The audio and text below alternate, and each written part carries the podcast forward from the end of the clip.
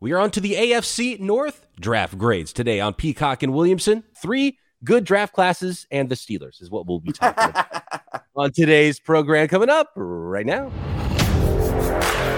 You're listening to the Peacock and Williamson NFL Show, your daily podcast on the National Football League, powered by the Locked On Podcast Network. Your team every day. Welcome to the Peacock and Williamson NFL Show. Brian Peacock and Matt Williamson with you once again at PD Peacock at Williamson NFL, talking AFC North draft grades. Pro, uh, a programming note. I'm super excited to hear Matt talk about the Steelers. That's why I'm so uh, up today, and uh, an extra cup of caffeine for this this uh, wonderful Thursday morning. Thought it was all. I thought it was Thursday all yesterday too. Like my my life's all screwed up. It's like I'm moving, and you get the draft, and I, uh, sometimes I'm recording a podcast for the next day, so like my brain's always one day ahead. Um, but we are here on. I blame the moving. Moving just screws you up. Oh, moving is is. Oh and like if you're an adult and you can afford it, hire movers for the love of God. Oh yeah, hire movers. Even if you do, I bet it's a pain. Like, where's this stuff going to go, and what am I throwing oh, away, and all? Yeah, yeah and, and we're going back to the bay, so we're going reverse, and and we we we upsized in going from a one bedroom San Francisco apartment to a big house in Davis. Now we're downsizing again, going back to just north of the Golden Gate Bridge uh, in the Bay Area, and downsizing by pretty much half as much square footage, and it's amazing how much. And I would like to blame, um, you know, my wife for a lot of it. It's just how much. a young kid has something to do with it. Oh, too. Oh, and a child. Oh it's like, man, the toys. Oh my lord, it's the the amount of stuff we have acquired, and I feel like I haven't bought uh, anything new for myself in in three years. Yet somehow we have an amazing amount of stuff in this house that we're downsizing. So we're gonna have to have a little storage unit for a bit till we figure all that out. But yeah, moving is not a lot of fun. Hire movers. That is my life advice for the listeners. Heck yeah. Programming note Friday's show, we'll talk schedule release and some of the most notable things on the 2022 NFL schedule. The NFL is never short of storylines to cover here, which is why we do a podcast daily every single day of the year, all throughout the entire off season as well. So make sure you subscribe and subscribe to the YouTube channel. The Locked On NFL YouTube channel is the home of the Peacock and Williamson NFL show to get everything all year long from Matt Williamson and myself. And Matt, you've got some very good knowledge of one of these teams, the Steelers. It'll be the last team we hit here. We'll start alphabetical by city with the Baltimore Ravens first up with our draft grades and really universally a, a draft that most people liked, including myself. And it started out with the Philadelphia Eagles jumping up in front of them. And I wonder if it would have been Jordan Davis at 14 but maybe in I the end, in the end, maybe it ends up being better for the Baltimore Ravens if Kyle Hamilton turns out to be that guy that a lot of people thought was the best prospect in this draft before the pre-draft process and before he had some pedestrian 40 times and some pedestrian workouts. But Kyle Hamilton falls to the Baltimore Ravens in the first round at 14. And then they do some maneuvering to get back up and draft Iowa center Tyler Linderbaum at pick 25 at the end of round one. They come back and just so many picks, 11 draft picks for the the Baltimore Ravens in this one. But I feel like we should pause and talk about those two first rounders because you know not not high end position value there with safety and center. But if you told me that Kyle Hamilton and Tyler Linderbaum combined will play for you know 20 seasons in Baltimore and have uh, you know a handful of Pro Bowls, I mean that you know it, it just seems like mm-hmm. something very Baltimore Ravensy about getting some really nice value and just getting long term foundational pieces on both their offense and defense. Yeah, and, and first of all, everyone knows I'm a Steeler homer. I'm not going to hide that. We're talking about the Steelers uh, division here. So when I say something negative about the other three teams, it's not personal. I'm doing my best here to tell you that. And universally, any website you go to, oh my, the Ravens uh, draft was unbelievable. I mean, they just are so much better at it than everybody else. Trust me, I praise the Ravens like crazy, and I adore their ability to accumulate picks. And they had 10 picks in the top four rounds, including six fourth rounders. You better land some good players. However, I do think, you know, and I'm stealing some of this from our buddy Mike Sando. He has a great article on The Athletic right now where he talks to GMs and all, a wrap up of every team, probably five to 800 words per team times 32 teams. And I'm actually listening to him on the Athletic podcast as we speak. I'm like five minutes into it, and they're talking about the Ravens. And it's an interesting basically what Mike says is the rest of the GMs chuckle a little bit because the Ravens get a little bit of the benefit of the doubt. You know, like for example, if Jacksonville would have taken Ojabo at 45, oh, that's a risk. I don't know. But the Ravens do it. Wow, they're smarter than everybody else. And I'm not bashing the Ravens draft. It's probably my favorite draft of the all of all 32 in terms of what they added. But there are some questions, you know, like there's a reason Linderbaum fell. There's a reason Hamilton fell. You know, some of the quotes from that article are how many six four safeties are out there succeeding. You know, how many. Uh, you know, Linderbaum has very short arms. He's really a zone only center, and they're a very power uh, power heavy team. You know, he's nothing like Faalele, the other offensive lineman they took. Nothing like them. All that being said, they're a tape driven organization more than most. And if it was the day that the last college, the day after the national championship game, no pro days, combine, senior bowls, you could tell me that Hamilton and Linderbaum were top five picks, and I would believe it. And they got what I think are long term starters. But don't think for a minute that there's a chance that they miss. You know what I mean? That or that they can't miss. Oh yeah, and they have missed, yeah. and and they will miss, and and I do the same thing. I'm guilty of you know you see that happen, and you're like, oh, of course, and it just looks even better when it's the Ravens making the selections, and right, right. different team would have made those picks, and and they deserve the benefit of the doubt. Going back to Aussie, if if Trent Baalke didn't draft Travon Walker number one, then David Ojabo would have been a Jacksonville Jaguars. of course, right, right, right. The, the, team ACL that he loves to put together, but uh, they couldn't go there, so the Jaguars ended up picking a couple different players than David Ojabo. But then, but but uh, uh, but again, you got to credit the Ravens because Ojabo fell to a level where it's like, man, even if it doesn't quite work out, it's worth the risk all the way down at 45. If it would have been mm-hmm. a first round pick, I'd be like, gosh, you know, that's coming off the Achilles. You don't know what you're going to get. But man, at 45, he could be as good or better than the guy they drafted in the first round last year to come off the edge and, in um, Oweh. So, right. Uh, I, I, don't know if like- you know this, but Ojabo, Ojabo and Oweh went to high school together and are good friends. And the new uh, defensive coordinator for the Ravens was Michigan's defensive coordinator, the Har- Harbaugh connection. So they know all about it. It's a perfect landing spot wow. for them. But that doesn't mean that it's a home run and it's not without risk. Yes. And then when I talked about the Jordan Davis pick that they didn't end up making at 14, then Travis Jones falls into their lap, defensive tackle, nose tackle mm-hmm. in round three, which was phenomenal value to me. I don't know how he got out of the first two rounds.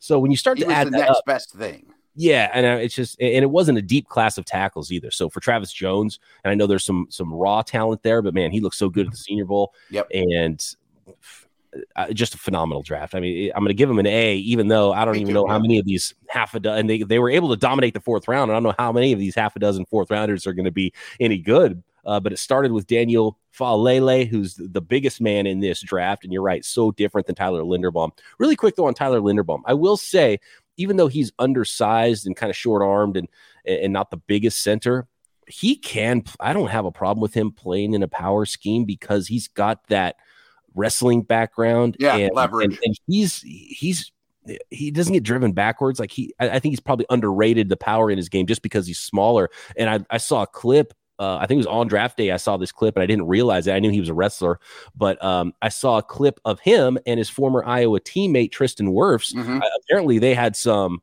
heavyweight battles for a while. They were like a friendly rivalry in in wrestling. And I saw a clip of him slamming Tristan Wirfs, who's a much bigger guy by about 30 pounds and pinning him. And I guess, you know, Wirfs has gotten him a couple times too in some of those matchups, but to win a uh, good company might have been to win like a, a big championship. Linderbaum slams Tristan Wirfs. So there's some power to his game, even though he's athletic and would have fit zone schemes. I think he fits any scheme, which is why he ended up being a Raven here. But yeah, so you, you know what? I think he's an A plus run blocker, A plus on yes. the run heaviest team in the league. So you know, and you can give them a little help if you feel like you need to. If there's a big nose that they're trying to root out of there, and that's what mm-hmm. you, that's that's the beauty of having a center. Even that's where you can have an undersized player. Is he can handle one on ones, he can get out and move, but you know you can double team and you can help have your guard help him out if you're trying to get somebody. Mm-hmm. there's just fewer of those big nose tackles in the league anyway. And you drafted one of the two in this class, or one of the handful in Travis Jones in round three. Uh, so Faalele which is a nice little lottery ticket. Uh, maybe he's too big, but maybe he's even a, a, future starting right tackle for them in the fourth round. Then you go Jalyn Armour Davis out of Alabama corner. uh, Charlie Kolar, a Iowa State tight end. And with these six it, you, it's really clear towards the end of the fourth round, they had six fourth round picks and they kind of ran out of guys. like, what do we even do here? It's like, well, let's just draft another tight end. And why not? Let's draft the punter too. So Jordan Stout, Penn State punter at the end of round four with Isaiah Likely, the second tight end they selected in round four. They finished round four with Dar- uh, Damarion Williams, Houston cornerback, and then uh, a pick I really love too. They finished strong. Mm-hmm. Tyler Badie, the uh, the running back from Missouri, he's not big, but a really good receiver out of the backfield, but doesn't necessarily fit the mold of of a classic Baltimore Ravens running back. But maybe that's what they needed is someone who's very different than some of the guys they already have and can give you some third down value, maybe some special teams value. All the way down in the sixth round, love the value of Tyler Badie uh, out of Missouri, the running back. So it's an it's an A draft. It's it's one of the best drafts, maybe an A plus draft. It's one of the best drafts in the league this year, in my opinion. Yeah. Oh, yeah. I, I can't argue that. I mean, it's 100% true. Reading Mike's article, uh, Faalele and Jones, I was shocked Jones lasted to 76, Travis Jones. And there was major concerns around the league about their their weight, you know, that they can balloon up, that will they will they stay, you know, in proper shape. That was a concern with those guys. The Jalyn Armour Davis pick is probably my favorite pick of all of them. I mean, it's a real easy one to overlook, but I looked at him and during the draft process, like that's a starting NFL corner. And we saw what happened to the Ravens when Peters and Humphrey and those guys got hurt. They're very corner dependent. They have massive Alabama ties as well. I bet that's a hit. Um, my biggest criticism, and I guess they tried to do it on several occasions. Um, they didn't. They traded Hollywood Brown and didn't draft a receiver. You know, like is Odell going to end up there or Fuller or Landry or somebody like that? And I love Bateman, but they cut Boykin and they got rid of Marquise Brown. You would think with 10 picks in the first four rounds, you could find a wideout, but uh, I mean, maybe that's still to come. I didn't love tight end, punter, tight end, you know, but with picks between 128 and 139. I thought you'd get better value there. They're obviously going to have a lot of two and three tight end sets and like you said, you start to run out of position spots. You you know, it's hard for everybody to make the team, and when you have these many picks, so I guess there's a good reason or a good argument for, you know, uh, Bryan Cook or I forget his first name, Koch, the punter, the long term punter with the Ravens, who's been great. He's been one of the best punters of this generation. But I'm not looking at the salary cap, but I'm sure he's making four or five million dollars. Would you rather have a the 130th pick overall or five million dollars in cap space or whatever that number is while you get 12 years younger at punter. Okay, yeah, you know, yeah. That, you know, just the economics and the math add up there. And do you gain five million dollars of salary cap there that lets you go, you know, sign a free agent wide receiver to fill right, right, right, or something like that? But yeah, stock way up on Rashod Bateman, right, in the dynasty world. Huge, massive, yeah, yeah blowing up. Faalele is so interesting. Last note here, we got to move on to the other teams in the division, but six eight three eighty four. I mean, that's on paper, that's too Rare. big. There's not many successful players that are that big. And and mm-hmm. you could when you're when you're 384, that could that could turn into 400 pretty dang quick. I that's imagine. Problem, you know, like right. one uh, a couple of um a couple of you know drives home from the practice facility to the wrong you know the the wrong all you can spot. eat yeah, yeah, right and so but what's crazy is i watched him it's like and his workout numbers aren't great but then when you watch him it's hard to get around him you don't have to be that athletic when you're that big and he's mm-hmm. athletic enough he can move a little bit and it's it's pretty interesting so that's a, a fun little pick there and yeah round four with the dozen picks they you can tell they went we, we had a little fun with it oh yeah and uh, the obvious comp for him is Orlando Brown, who they got an awful lot out of and flipped into a first round pick. I mean, that would be tremendous. I didn't love Faalele no matter where he landed, but I think this is his best landing spot. And you got to remember, I mean, guys like Jones and Faalele, they're on their best behavior in terms of eating and making their body look good. Now that they have a home, some guys will be like, I'm not doing that anymore, you know. But I don't, I love him in the run game. I, I think he's going to have a tough time with TJ Watt and Myles Garrett four times a year, though.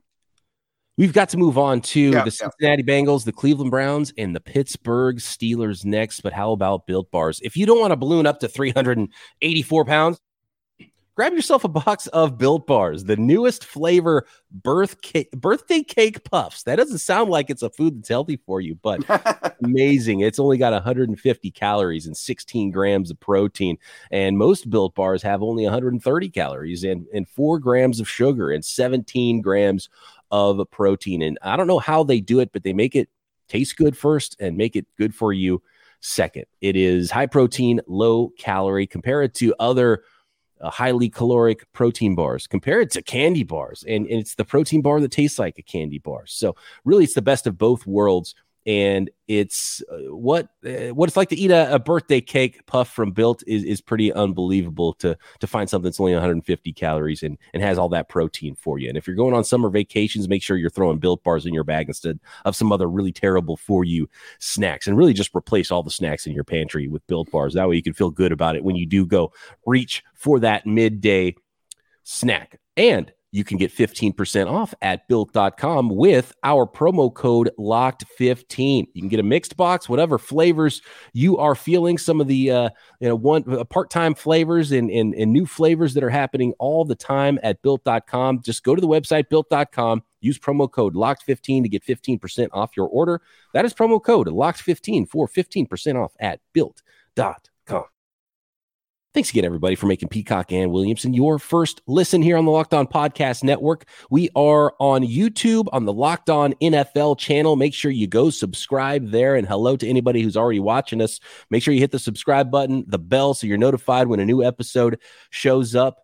And you can also find tons of other content on the Locked On NFL channel, like the Locked On NFL podcast, which Matt and I used to host. And now there's just a number of hosts like Ross Jackson, Chris Carter, Tony Wiggins, and the whole gang uh, talking about all 32 squads in the NFL. There is no off season for real fans in the NFL. It's why we do what we do. So make sure you subscribe to the Locked On NFL YouTube channel to find Peacock and Williamson daily. Who's up? The Cincinnati Bengals what do you buy for a team that's got a franchise quarterback yeah. and was in the Super Bowl and fell a little bit short? Are you chasing what you missed in the Super Bowl or are you just still trying to build around your young superstar quarterback? Because the Cincinnati Bengals were kind of lovable losers for a long time in the NFL. And now it's like, uh oh, this team could turn into a, a juggernaut. And I really like how they let the draft fall to them. And they ended up with, again, not huge positional value, but uh, one of the more dynamic defenders in this draft was Daxton Hill, the safety out of Michigan at pick 31. Yeah. Uh, big picture, the Ravens deserve all the benefits of the doubt. They're a very successful organization. They're a great drafting team of this generation, the last five to 10 years. Uh, the Bengals are the opposite to me. And, and where I'm going with this is frankly, it's not that hard to take Ja'Marr Chase at five or Joe Burrow at one or even Tee Higgins at 33. And there's some Billy Price, John Ross, you know, Cedric Ogbuehi, that that that uh, Darqueze Dennard, you know, as first round picks lately. That being said, where I'm going with this is I'm buying this organization for the first time in a long time. That I think they have a plan, and it sure helps to have Burrow and Chase, of course. But their offseason to me has been very impressive because they had two goals. Let's rebuild this offensive line and let's rebuild the secondary. And they used free agency for one and the draft for the other. And they drafted three defensive backs that I like, including their first two picks. And I don't know how their defensive backfield overall is going to shape up. Or one of these guys going to be a Bates replacement because they can't, you know, uh, you know, sign him long term? They like big corners. Taylor Britt and Hill, I both think could play outside corner exclusively if they want. Hill was a slot more than anything with Michigan, but they have Hilton, who's much different than Hill. I mean, Hilton's five inches shorter and much smaller and much slower, but he's a really good slot. Um, will Hill be the Lamar Jackson spy? I mean, will he guard Mark Andrews that week? And there's just so much you can do with them. And Hill's absolutely one of my favorite players in this draft. I many times on my Steelers show said 20 it's 20 for the Steelers, Daxton Hill, sign me up. I love it. I think he's going to be a great player. Getting him at 31 is a steal more and more in college, you're just seeing them put their best player at that sort of star, that nickel. Yeah, yeah. Getting close to the line of scrimmage, so you can't avoid him like you could if there was a stud corner on the outside or a you know a, exactly. a safety in deep coverage, especially with how many screens and RPOs and short, quick stuff that uh, spread offenses in college are throwing these days. So uh, I, I, love Daxton Hill for that reason, and I think in the pros, when you're in, you know when you're in those sub packages, which aren't sub packages anymore, that's base nickel, right? You mm-hmm. play him at nickel play him cl- close to the line of scrimmage because you can, but you could play him outside corner. You could play him at free safety. You could play him at strong safety. But you know, I just yep. like him at one of those safety spots. And you've already got Jessie Bates there in center field. So to me, you just play Hill next to next to Bates, and then uh, you know when you're when you're in those nickel packages, you have Daxton Hill close to the line of scrimmage in that nickel role. Let him do that, and um, let Jessie. I think it depends who comes to town that week. You know, if, yeah, if you're true. playing the Panthers, you might play man coverage against McCaffrey. You know, yeah, okay, right. He can do whatever you want. You know, right. I love it. So he fits in, and they did a ton of work in free agency. And you look at that offensive line now, and you've got Jonah Williams, uh, Jackson Carman, who is the uh, the second year second rounder at left guard, and he's you know he was a top fifty pick, and still is maybe the the the most the, the worst of their five starters now. So they're, they're yeah, in a right. spot, and you, they brought in Karras. Um, they have Alex Cappa that they signed in free agency. They brought in La'el Collins as well. So they did a really good job of addressing that need in free agency, which is what you want to do. And that's why you got to commend the the Bengals for what they've done the last few years. They didn't they they made the right call. You said it was easy. It was kind of easy, but there was a lot of push to, for them to help out their young quarterback who just torn an ACL yeah. to go Penei Sewell in the draft, and they made the right choice. And they, they went did. The wide receiver in Ja'Marr Chase, and they attacked that need in free agency to protect their quarterback and drafted best player available in the draft, and they did it again this year. So I love that for the Bengals, and, and I love the direction they're going there. They came back uh, with the rest of their draft and added to the secondary with another versatile player who could be a corner or safety in Cam Taylor Britt out of Nebraska, Zachary Carter, Florida defensive tackle in round three. Late round four, Cordell Volson from small school North Dakota State, offensive tackle. Uh, might kick into guard, but it has a chance to, to maybe play some tackle as well. Tycen Anderson, Toledo safety, the third safety, and another uh, really athletic player that um, is a little bit bigger than the other two uh, d- defensive backs that they drafted. And then Jeffrey Gunter, who was a high upside boomer bust seventh round pass rusher out of Coastal Carolina, 6'4, 260, and could give you some value as a, as a third down pass rusher. So I like what they did there. They really attacked the secondary, especially the safety position, and I uh, and w- which is interesting because they've got one of the better safeties in the league already. I'm wondering if they're looking beyond Jessie Bates in, in some ways. I just think it gives them options. You know, okay. like I think Hill or Taylor Britt could be outside corners. I think Anderson's a true safety, and he was my favorite sleeper safety, mid round safety in this draft. Big, fast, developmental guy, but there's a lot of tools there. Um, you know, if you remember a month or so ago, my, my Bengals draft Diddy little nugget was uh, over X amount of years 10, 12, whatever.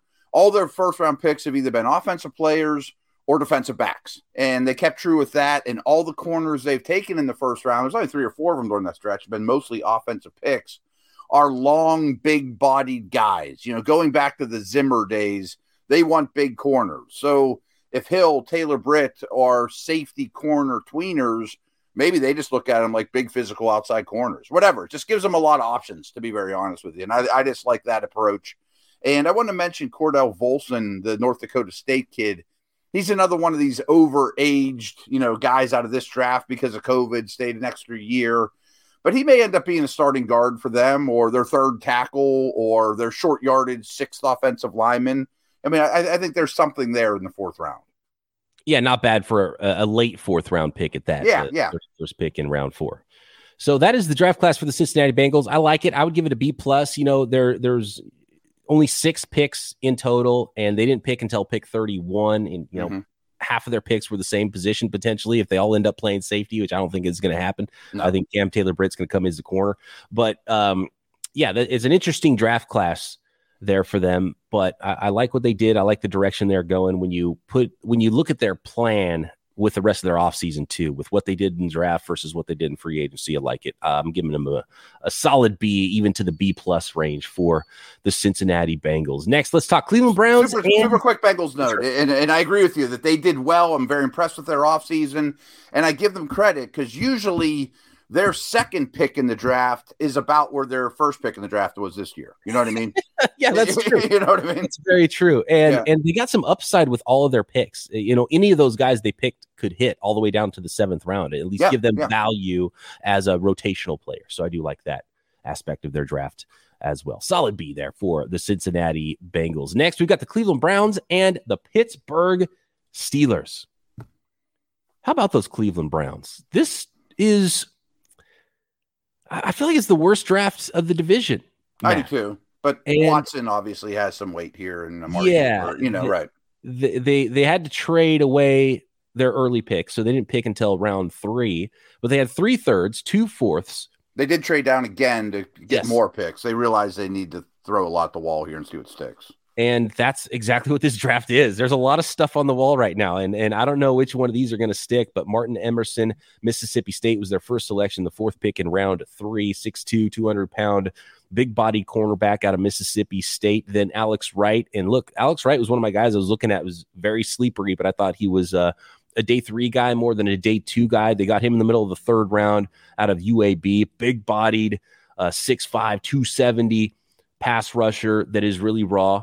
Uh, David Bell did not work out well, but people really liked him pre draft, and he had some production at Purdue 6'1, 212 pound wide receiver, but not dynamic.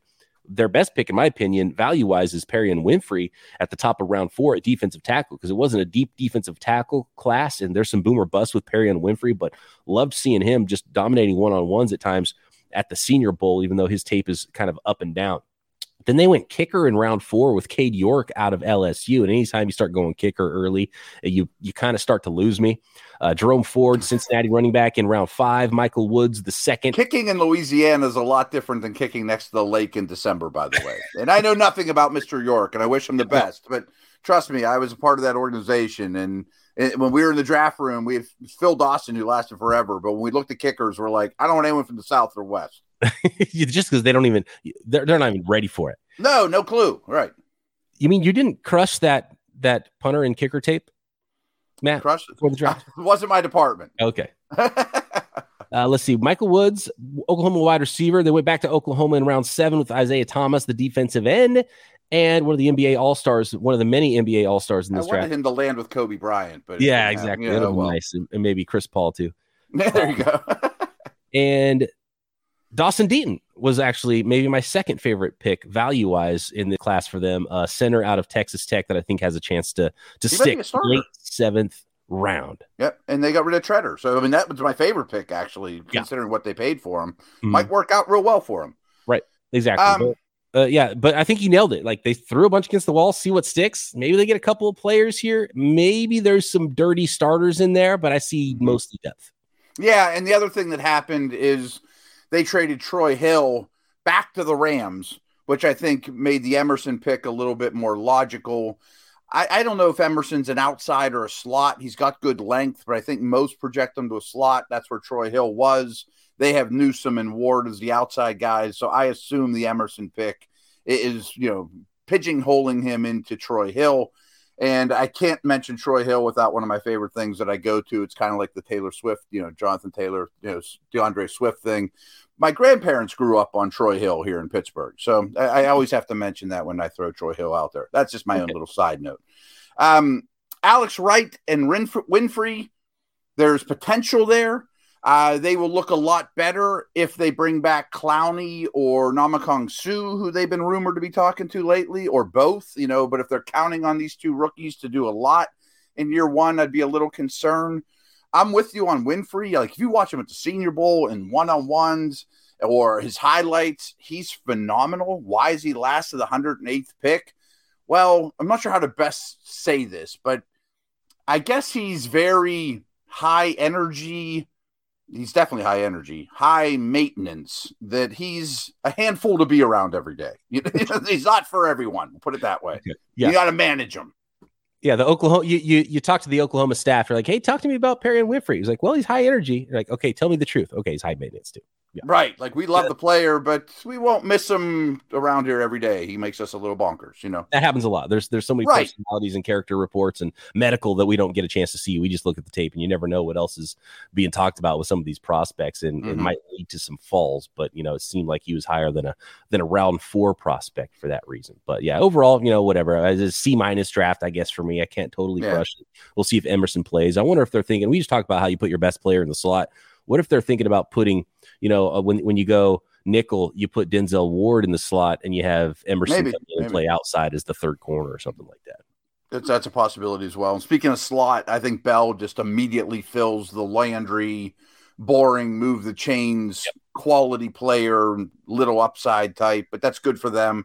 He'll block for the run game, which is important to them too. And then my last little nugget is I thought the Jerome Ford pick was very curious with not only giving Chubb money, giving Hunt money, um, but who's the other one that played some last year? Williams, I think oh, his yeah. name is. I mean, they gave him like three million in restricted money. So a little alarm bell went off the back of my head. And I really like Ford, by the way. I wonder if they're fielding offers for Kareem Hunt because he's the only one that could move. You know, I was about to see this, say the same thing, and, and yeah. for a team that might think they could need a, a starting caliber running back, that would be smart. And you know, some tread on the tires and, and keep filtering in those off the field. Right? Yeah. No, you're right. How about those Pittsburgh Steelers starting things off with a quarterback? The local kid, Kenny Pickett, out of the University of Pittsburgh. He gets to stay I mean, he doesn't have to move if he doesn't want to, although he can afford much better digs, I'm sure, than he did in college. I don't know if he had any of that uh, the NIL money there that was coming in from from Pitt or anything like that. So I don't know where he was living. But Kenny we've actually asked about him, and he said, "I'm I love my roommates, but I will not be having oh, yeah. any." He lives with like four dudes from the team yeah. or whatever. No, no, no. Some... Your first round pick, you should not have roommates yeah. unless, uh, they're paying you rent and they've got they're living out in the boathouse or something, or you're engaged to, or you know, oh, right? Yeah, exactly. right, right, right. But he is anxious to move, but. For people don't know, I should just tell you this right off the bat. I mean, the facility where Pitt and the Steelers are is they there's a wall that goes right down the middle, and on the right side is Pitt, and on the left side is the Steelers, and then there's a cafeteria to the side. There's four football fields behind there. First two are the Steelers, second two are Pitts. There's an indoor facility on the other side of the parking lot, so you see each other all the time. They're going to know Pickett, to, to, say the least, maybe more than the, than any team knows about any player in the entire draft and look, we know the we know the strengths and weaknesses. It, it, to be honest with you, sometimes the scouting part is pretty easy. Like, how does the rest go? And right, nobody knew more about a prospect. I think is the way you put it in the draft than the Steelers knew about Kenny Pickett, and uh, so they believe in the young man. And and I think that was the key there with this pick, right? That's why I can put my stamp of approval on it. Like we did you know, who are your top 20 if you were the Steelers GM? And I had Pickett right outside that. He was like 21 or 22 for me. You know, I would have taken Dax Hill or McDuffie in real time when the 20th pick popped up. But I've never met Kenny Pickett. I haven't sat down with him. I don't know all those other things. And I still know people in the Pitt building that I would trust to the ends of the earth. And I'm sure they told Tomlin and Colbert everything about Pickett, which means – I'd be really shocked if he's a bust. You know what I mean? Like just knowing what they know about him. By the way, who's going to be the next GM of the Pittsburgh Steelers? And doesn't that seem odd that, and this happened with Ozzie Newsome, right? Where you pick the next quarterback on your way out. You would think that the new guy would get a chance to pick their own quarterback. This is a bigger conversation we can have, but Tomlin and Colbert basically have equal power, but it's the Rooney's organization. Every pick they ever make is this is our pick. Um, Kevin is still going to be involved. So the new guy is going to learn slowly, and nothing happens real fast or abruptly with this organization. Let's just say that. I gotcha. Okay, that and that's that's why there's stability. Right. I mean, it's the tortoise winning the race. You know. Mm-hmm. Moving on past round one, the Pittsburgh Steelers drafted wide receiver George Pickens out of Georgia in round two. Round three, uh, DeMarvin Leal, Texas A&M defensive end, that sort of three, four, five technique uh, defensive end there out of Texas A&M. Then went with dynamic speed, but not size in Calvin Austin, the third out of Memphis at wide receiver. Connor Heyward, sixth round, sort of H back, fullback, tight end. Um, you know, it's a family business over there in Pittsburgh oh, as yeah. well. Another Heyward in the building now from Michigan State. Mark Robinson, Ole Miss outside linebacker in round seven. And to finish it up, their second seventh rounder was another quarterback. They started and ended with quarterbacks. And this one, it was uh, South Dakota State passer Chris Oladokun. You did a better uh, job than I have yet with that name. I've avoided it like the plague. thank you. I appreciate that. Um, it's sort of every other pick I liked. I, I still don't know about Kenny Pickett at 20. Felt it, it just, you know, I just didn't love the I process. You. Yeah. You know, maybe he turns out to be the guy there. Um, I, I want to see what his, you know, his hand size with the NFL ball and playing a little bit later in the season in Pittsburgh because those college seasons end pretty early. So we'll see what that ends up looking like mm-hmm. for Kenny Pickett. Um, but it seems like a pretty stable human being there at least to try to sure, compete sure. with Teddy Br- or with uh, uh Mitch Trubisky at quarterback. I love the George Pickens pick. We've talked about this multiple times, and my take was, you know, we're going to look back, and especially we talked about giving the Ravens credit. I give the Steelers maybe too much credit. Oh, they picked a wide receiver; it's going to be a hit. Oh, know, yeah, sure. So when you see Pickens fall, the Steelers like, oh, they're of course they nailed this one. It's going to be a hit. They're so good at picking wide receivers, and we're going to look at Wan'Dale Robinson and Tyquan Thornton and be like, what the hell are these teams thinking passing on? George Pickens. So uh, he goes to the Steelers, and, and and I just I really like the fit for Pickens too to be able to Very go there. Not the pressure of a first round player, but he has all the talent in the world with Mike Tomlin to be, you know, sort of a, a mentor there for him as well. They've handled some big personalities in that wide receiver room. Yeah. Mm-hmm. to say that. You know, Yeah, exactly. Brown, you know, right? Yeah. yeah.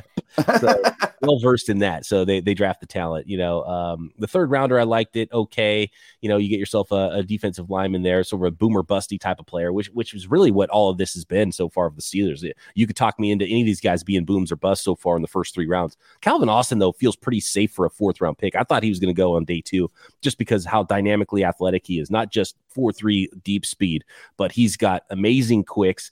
He's fearless with the ball in his hands. He plays bigger than his five seven size, and he's got return value. So if all he all he ever becomes for you is a dynamic returner late round four, that's still a really good pick. So that might even be my favorite pick of the draft for them. And by the way, It's my favorite pick of the draft too. is yeah. it? Yeah. Yeah. And according to uh, Peter King, because he was in the Baltimore Ravens draft room, they were going to take him with the very next pick. Yep. So I did kind of criticize the Ravens for not taking a receiver. They were trying, you know. Yeah. I mean, it just didn't work out, and it doesn't always work out that way. Um, let's start with Austin real quick because he's little, but boy is he fast, and he's going to get a lot of jet sweeps in this Matt Canada, you know, type of offense that we really haven't seen yet because the quarterback hindered it. But here's my favorite Austin stat: is over ninety percent of his receptions came as an outside receiver and often against man coverage. And I'm going to quote Greg Cosell on him saying he might be the outlier of you know these little guys that can actually play on the outside and defeat man coverage with regularity because he did all the time in college for two straight years. And he has track speed. I mean so i think that's a great risk to take. Um, i think pickens is a great pick, as well. There's some immaturity stuff with him. There's nothing criminal. It's just he was a five star recruit that everything came kind of easy to him a little bit entitled. He's also highly highly competitive and emotional as a regard, you know, but he needs reeled in a little bit, but that's a perfect situation for that to happen. Leal's the one I didn't quite understand because he's not, he's to be an end in the 3 4, but really he's to be an interior pass rusher. But he doesn't really look like Heyward or Tuitt or Keisel or Aaron Smith. He's not as long as them, he's not as tall as them. I looked at Leal kind of as a Michael Bennett, Solomon Thomas, base four three end bump inside type. Um, but he's a very high talent. You know, him and Pickens a year ago were on the McShay way too early mock drafts as like top 10 picks. You know what I mean? So Hmm. th- their their final year didn't go exactly to plan. So overall, I I like some things. Some things I didn't think they got great value. Uh, you know, sort of a, a C plus, B minus, sort of a draft for me. And it's it's a boomer bust class, especially on day one and two. And this could look like an A in a few years, and it could look like an F in a few years. And so this is going to be a, Mhm. a very interesting class to follow. The pick at the Pickens com you know conversation is obviously going to tell the story. Absolutely. In a highly contested division in the AFC North in 2022. So those are the grades for the AFC North. Only two divisions to go the AFC South and the AFC West. That will be Monday and Tuesday, or actually, that'll be Monday and Wednesday because we've got schedule release to talk about on Friday's Yeah, program. yeah. And then we'll have our live chat Twitter Tuesday episode next week there. So start getting those questions into us on Twitter at BD Peacock, at Williamson NFL, or just join us live in the chat on Tuesday for that podcast. And we'll be back tomorrow right here, Peacock and Williamson.